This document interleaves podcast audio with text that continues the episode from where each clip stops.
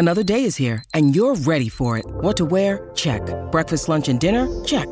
Planning for what's next and how to save for it? That's where Bank of America can help. For your financial to-dos, Bank of America has experts ready to help get you closer to your goals. Get started at one of our local financial centers or 24-7 in our mobile banking app. Find a location near you at bankofamerica.com slash talk to us. What would you like the power to do? Mobile banking requires downloading the app and is only available for select devices. Message and data rates may apply. Bank of America and a member FDIC. This podcast episode is brought to you by Coors Light. These days, everything is go, go, go. It's nonstop hustle all the time. Work, friends, family expect you to be on 24 7.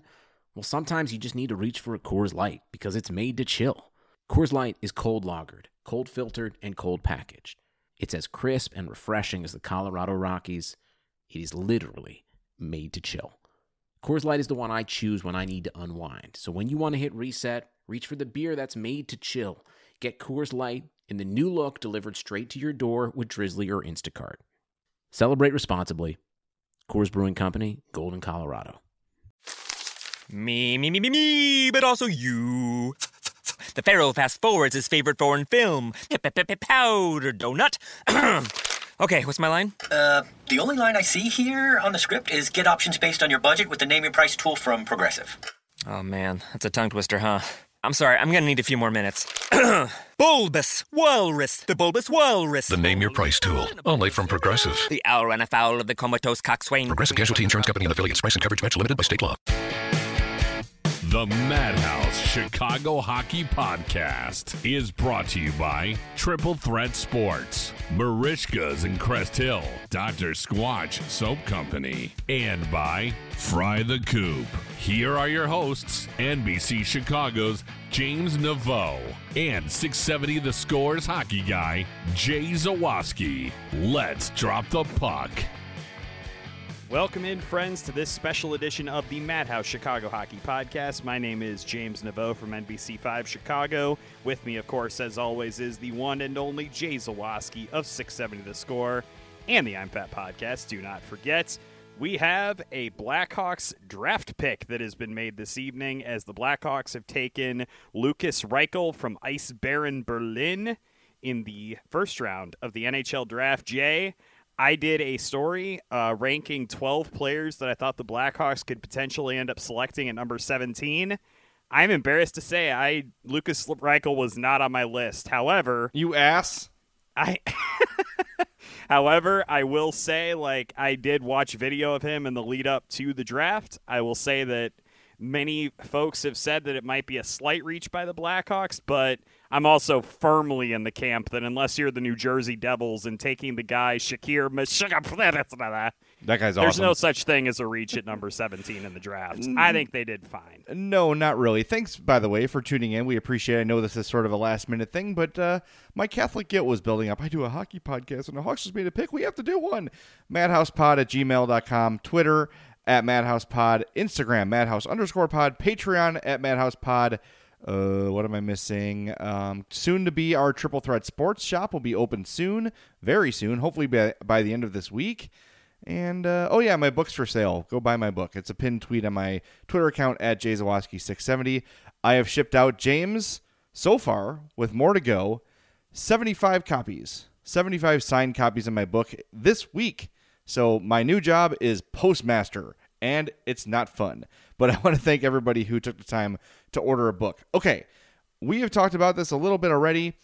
We did our draft preview on Friday with Ryan Wagman of McKeen's Hockey. He's our go to draft analyst. We asked him what he thought of Lukas Reichel. Let's share that audio with you right now. If you want to go back and listen to the whole thing, you sure as hell can. We talk about some Hawks prospects in there as well. But here's Ryan Wagman of McKeen's Hockey on Lukas Reichel. Lukas Reichel is a very smart hockey player. Um, he's somebody who his tools don't, you know, jump off the page, but when you watch him play, he gets stuff done at a level that you know very few people his age can, and, and it and it works. So he's kind of a guy who you know the um, the whole is greater than the sum of his parts, kind of a deal. Um, I like him. We didn't have him ranked as a first round pick, but a lot of the buzz is he will go in the first round, and I get it. I get it. I mean, you know, I, I, try to look for guys who have a bit more pace in their game, but he's not slow by any stretch. He's just sort of a guy who helps make things work. You know, that you don't, he's not the guy who you notice as much, but he's the guy who's there when things that are good for your team happen. So there you have it. Just sort of like we've been discussing on Twitter and sort of to start the show, unsexy pick, smart hockey player, not doesn't really excel in one area, but a good player who is probably better than the sum of his parts. That's fine. Look, it's a 17th overall pick. It's it's at this point you're sort of rolling the dice anyway, and if that's who the Hawks thought was the best player at 17, which by the way has always kind of been the Hawks draft philosophy, they don't usually draft for need. They usually take the best player available, and if they thought Reichel was the best player there, then so be it, and we'll see what happens. See, that's an interesting point that you make about drafting for the best available player instead of drafting for need, because I think that if the Blackhawks were going to rank their needs in terms of organizational need, I would say that a big physical defenseman like Braden Schneider probably would have been pretty high on that list. I would have loved that or, pick. Or perhaps uh, guy like uh, why am I? I'm totally drawing a blank right now. I had a guy right on the tip, of, like a guy like Connor Zary or mm-hmm. somebody like that who's going to be able to come in and be like a really solid sniper type player. And I know the Blackhawks would have loved it if a guy like Seth Jarvis had fallen to them, and obviously that's not what ended up happening tonight. Or Bart so Harley Blackhawks Jarvis. like. I'm sorry, what? Or Bart Hurley Jervis. Three, six people are going to get that joke, and they're all laughing, and the rest of us are like, "Who? What? Yeah." And I was, and I restrained myself from making a BenJarvus Green-Ellis joke. oh, thank you, but you kind of just did anyway. That's true, I did. So like that that was the kind of guy that I was looking at for the Blackhawks. So I was looking for, at a guy like Seth Jarvis who immediately fills a need as a really dynamic offensive player, a guy that's really going to be able to create his own shots, knife through defenses, do all those things.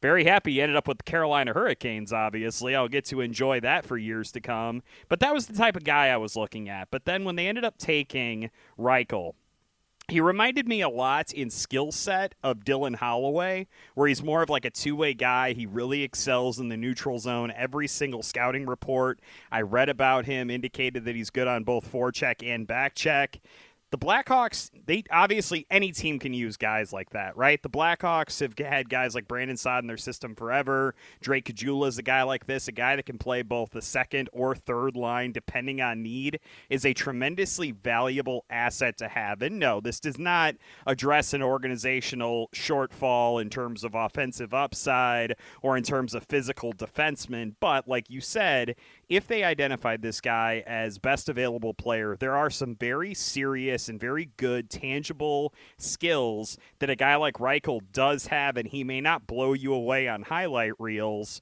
But I do think that having that kind of hybrid player is more than enough of an argument to say that if you think he's the best available player at 17, you go out and take him. Well, and, and here's the thing too: if we're looking from if we're looking at forwards um, forward needs organizationally. You've got a lot of guys who are small, high skill. Uh, you know, like Alex Nylander, who is 22 years old, and I think we all forget that, and we're all we all like air quotes hate him because he was he was traded for uh, Henri Jokiharju. That's a guy with some development left, but he's never going to be a guy who's excels in every zone, right? Dylan Strome can play in every zone, but he's slow. Kubalik is more offense only. Um, Pius Suter is a guy who plays at all ends of the ice. Reichel sort of in the same mold. So there, look, there's nothing wrong with adding. If Reichel is more of a Brandon Saad than a Patrick Kane, that's okay. And maybe he's not even that good, but it's always good to have guys that can do everything. It's good to have versatile players. And uh, look, I, I can't get upset about this pick. I just can't. I did some research before we started, looking back at the last 10 years of the 17th overall pick, because I was thinking, I was seeing some people upset. And I thought, really, is this is this like such a guaranteed success spot that that we should know for sure who they should pick? So here's the last 10 years from 2019 to 2010 of NHL draft picks. It's Peyton Krebs from Vegas, Ty Smith, Timothy Lindgren, or Lin- Liljegren, sorry, Dante Fabbro. That's the first name of uh, of really any impact. Kyle Connor, great player, no doubt. Travis Sanheim, nice player. Curtis Lazar, nice player. Tomas Hertl, good player. Nathan ba- is it Beaulieu? I can never say his name. I thought it was Beaulieu. Yeah, and Joey Hishon. So these are not household name hockey players by any means. And uh, look, I had my dad text me. He always texts me about the Hawks, which is great. What do you think of the pick? I think it's fine.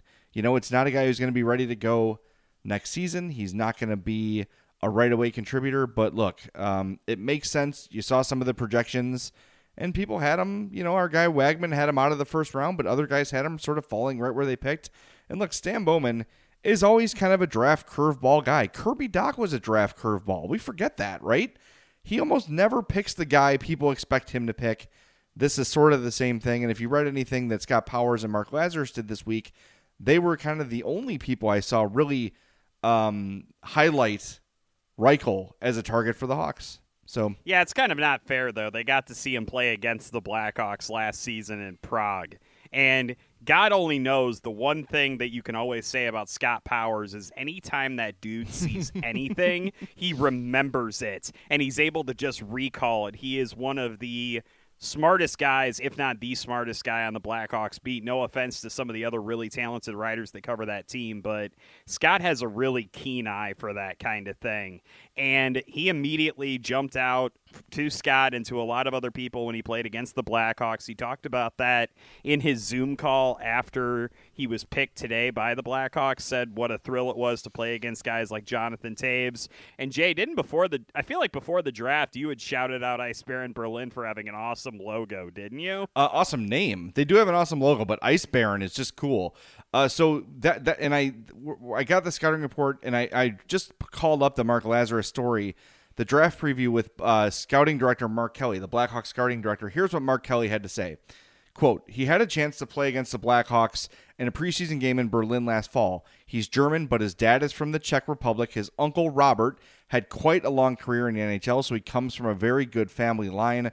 Very smart player with a really good skill set. He's got our attention. And that's what made me ask Ryan Wagman about Reichel. I thought that quote, he's got our attention, stood out to me because it's pretty rare to have a hockey person flat out tell you, yes, we like this player.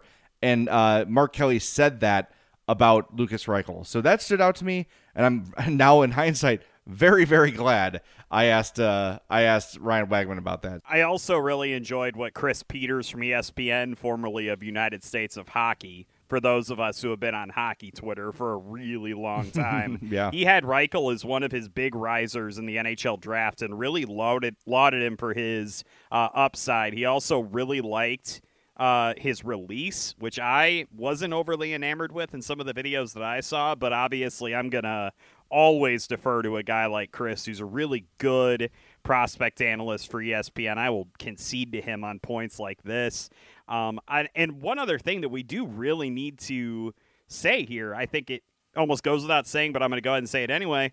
If there's one thing the Blackhawks have consistently proven over the years, it's that they know how to scout European players. Great point. Like, is there any other area we could potentially give them more of a benefit of the doubt than this? I doubt it. This is like their bread and butter, man. They always know when they pick these kids up from Europe, whether it's in the draft or free agency, they have a really high hit rate on guys from that continent.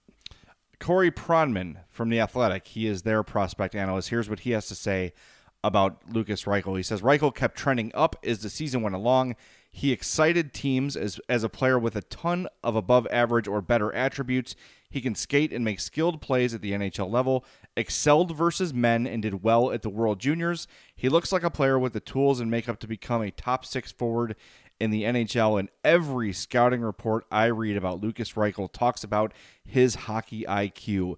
And dude, how often this year did that topic come up with a number of Blackhawks, especially the aforementioned Alex Nylander? So what I hear you telling me is that I need to really listen to my own advice when it comes to situations like this. When I said the Blackhawks aren't really a need-based team in terms of the draft, well, apparently they fill the need because they definitely needed smarter players. Maybe, maybe we were wrong on that point, man. Yeah. Uh, uh, Stan Bowman here on the call. I think this year we should draft someone not stupid. Okay, can I just say about Stan Bowman, like their their setup in the dressing room looked like the Legion of Doom, and he did nothing to dispel that notion when he stepped to the podium. Well, the spiky it shoulder very much pads. appeared that he was about to start threatening us. Well, when he came out with the spike shoulder pads, that really that really threw us for a loop. You're talking about the Legion of Doom thing? Uh, th- I thought the Red Wings uh, draft room looked cool with all the flags back there. And how about, by the way, the whole Lafreniere pick where the staff of the Rangers is basically asleep at the table with the number one overall pick. Like, wow, don't be so excited. Then his family's like, I love you, son. Please embrace me. And his like sister's like, I love you, brother. Let us hug. they were the least excited people I've ever seen in my life. It was crazy. Like I, I dispute this because that when the when the Oilers picked Dylan Holloway at 14, they had to cut to commercial because he hadn't he hadn't reacted, and everybody was like, "Oh, that's so sexy. He's on delay or dial up internet or whatever," and I'm just like, he probably heard, and he's like, "Oh God, Edmonton." poker face, poker face. Don't say anything. He's like me on on uh, hot mic with my Hulu. Hold on, just pause for 45 seconds and I'll catch up with you. Let's uh, take a quick time out. There's a little bit of Hawks news we did not get to on the last podcast.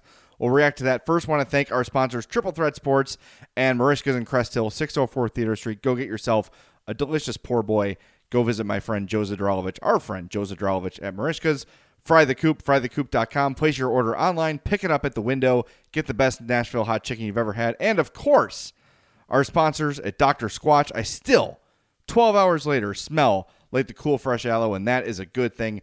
Go get yourself some natural, made in the USA, handmade soap and hair care products. DrSquatch.com.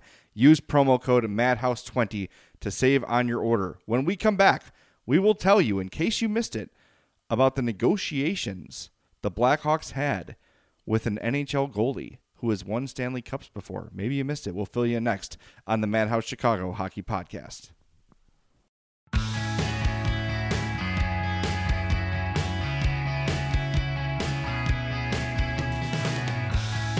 Welcome back into this special first round of the NHL Draft Edition of the Madhouse Chicago Hockey Podcast.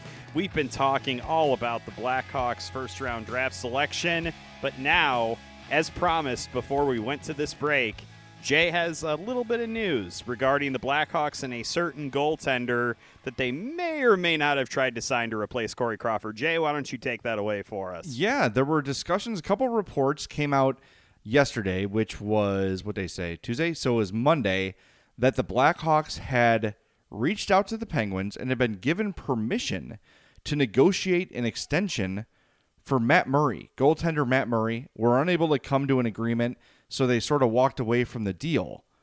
They are operating as if Corey Crawford's not coming back. And I don't know if they're just doing their due diligence. I don't know if they're if they truly think Corey Crawford is gone, but they are operating as if Corey Crawford is going to test free agency. It's smart that they're doing this. We already know they've checked in on Darcy Kuemper. We saw Devan Dubnyk get traded yesterday to the San Jose Sharks. So pieces are moving around the league. The Hawks are looking actively for a goalie. Um, and I thought that was newsworthy that they got to the point where they were negotiating with Matt Murray and just figured out the money. I don't know which side said no, but apparently the money wasn't enough from the Hawks. Um, or the Hawks were saying, nope, you're asking for too much. We don't want to go that high, um, which I guess is the same thing. I said the same thing twice, but you know my point. um, so, yeah, the Hawks are acting as if uh, they need to find a goalie, and I think they do. And I, I don't think it's too late to get one. Maybe they trade a pick or two tomorrow to get somebody's goalie, but they seem to be in pursuit of someone not named Corey Crawford. So we'll Yeah. see how that pans out. Yeah, I thought it was interesting because I had seen a report that Murray had turned down a five million dollar a season offer from the Penguins to stay there, and obviously that's the Robin Lehner contract. And apparently Matt Murray wants more money than that. And if you're the Blackhawks and you have this kind of cap situation that they're kind of having to deal with right now, is that really a thing that you're going to feel comfortable doing? Would you feel comfortable giving a guy more than $5 million a season for five years at this point where you're at with No. a flat cap? I, I don't see how they could do that. Do you? No, I don't. I don't pull the trigger on that money. No, I think if, if that's the case, you just give Corey Crawford his four and you figure it out. That's what you have to do.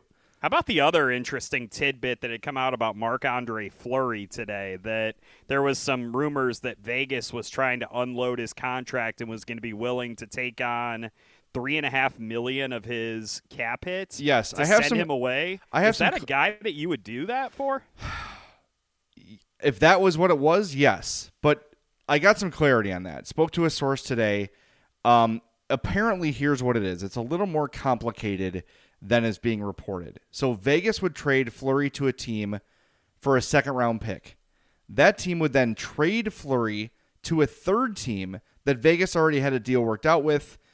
The first team just keeps half the contract. So it would be a three man it would be a three team trade with one team paying for half of Fleury but not having him. That way, Vegas would not have to pay for half of Fleury. It's very confusing. It's very complicated.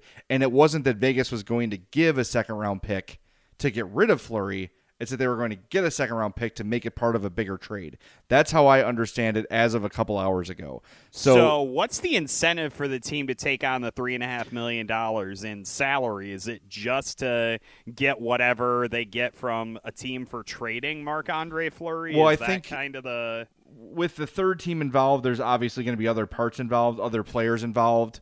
Um, could be a team with some cap space who is looking to rebuild and and just has some cap space to use and is going to say, "Hey, give us a bunch of draft picks to take on this money for two more years."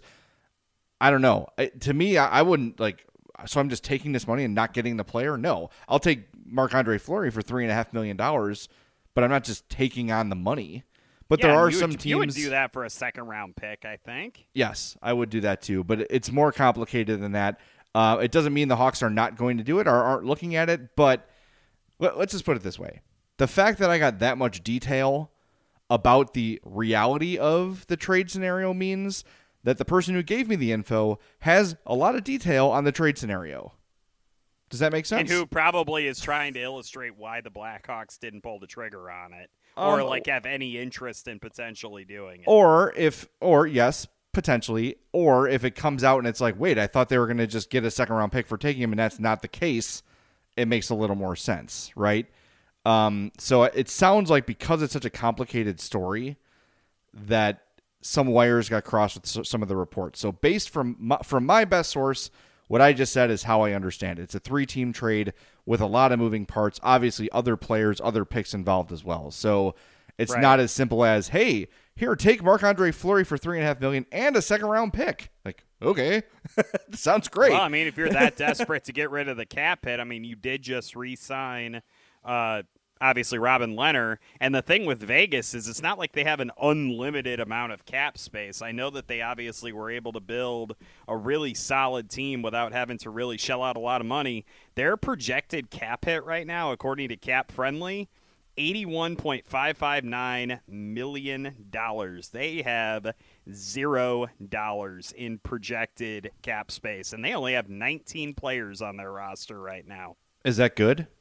That's pretty damn bad. Okay, thank you and for like clarifying. obviously that's there's there's a reason for that. It's because Mark Stone has a nine and a half million dollar contract kicking in. William Karlsson has a five point nine million dollar contract. Jonathan Marchessault is going to be making five million. Max Pacioretty making seven. They have a lot of guys on their roster making some pretty big numbers. And one of their biggest assets that they had coming into the league was that they had gotten a lot of like really good players on fairly cheap deals that is completely out the window now. So I don't know why Vegas would ass- like. I'm not sure why they're going to assume that they can get like actual assets when they basically are desperate to unload money. That's like the only. That's kind of the tripping point for me. Is it's like, what do you realistically think you're going to get out of this? Speaking of money, I do have a little bit of good news for Blackhawks fans. Uh, our friends at the Athletic, Mark Lazerus, Scott Powers, uh, had a story today, sort of breaking down how the Hawks could bring back all these unrestricted free or these restricted free agents and put a team together. Here's a bit of news that I missed, and maybe you missed too, James. Dylan Strome does not have arbitration rights, so he could be qualified for $874,125 and he has no leverage. Now, the Blackhawks are the sort of team, as we all know, sometimes to a fault, often to a fault, that will give play- players extra money just for the hell of it, even though they don't have to. They could get Dylan Strome back for $874,125. Does that piss off Dylan Strome? Probably. Um, you know, does that change the way the future of the team looks with them and Dylan Strome? Maybe, but it big time solves your problem entering this offseason. So here's the scenario that the guys at the Athletic presented. You've got 13 forwards, uh, seven defensemen. Uh, Zach Smith is bought out. Seabrook and Shaw are activated. Crawford signs for four million. Kubalik signs for three and a half million. Caggiula signs for a million and a half. Koekkoek signs for a million, and Strome takes that qualifying offer at 874 125. And there's your team. Your cap hit 79 million. $443,772. That gives them $2 million of cap space to work with. So it can be done. It's not unrealistic to bring back, and basically all you're doing is bringing back the exact team from last season with the addition of uh, Pius Suter and Ian Mitchell. Does that make them a playoff team? Probably not. But you have Andrew Shaw in there, right? If he's healthy. Boy, I saw a video of him doing some uh, working out this week on Instagram. He looks ready to go, man. He looks jacked. He looks ready. He looks fired up. Uh, but just the fear, man. One hit could end everything for him. But look, are they a better team with Andrew Shaw in the lineup? Absolutely. Absolutely. Especially if it's the, the Andrew Shaw that left Montreal to come here. Um, that's going to help them too. So there is a scenario where all these players are back and they've got some flexibility money wise. So that is, uh, look, you might have to piss off Dylan Strome. And if it costs you him as an unrestricted free agent down the road, so be it. Uh, you can always trade them at the deadline ahead of that because it's not like they're going to be cup contenders anytime soon.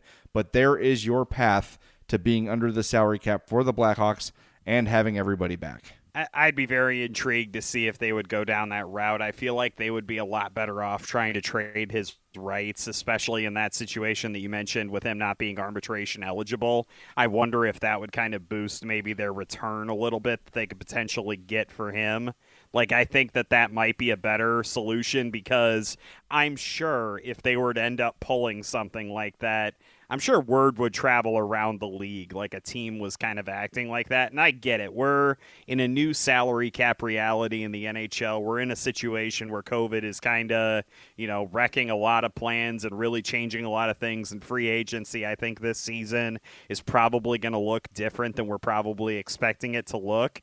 But at the same time, you definitely don't want to get that reputation after all these years of I mean, you and I have said it over all these years the Blackhawks have definitely taken care of their players, probably to their detriment.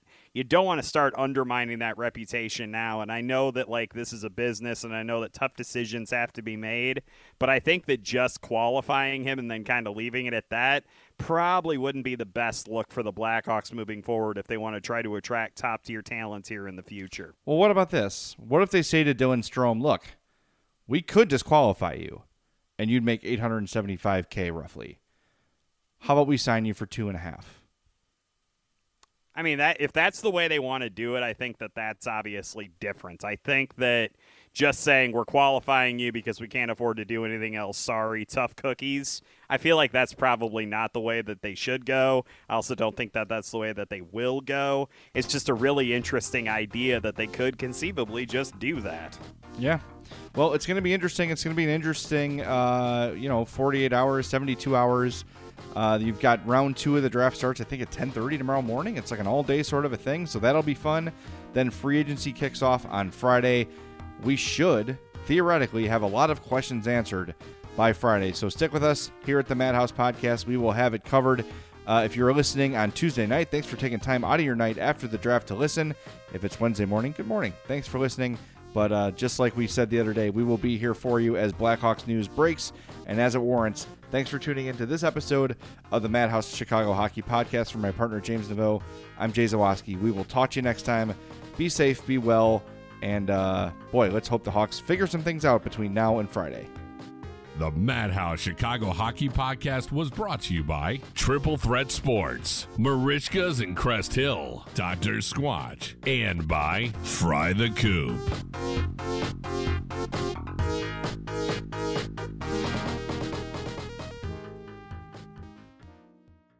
With Metro by T Mobile, your hard earned money goes further this tax season, there's zero fees to switch. Enjoy Metro's lowest price, just 25 bucks a line for 4 lines. Plus get 4 free Samsung Galaxy phones when you switch. Now that's the best deal in wireless. Metro by T-Mobile, empowering you to rule your day.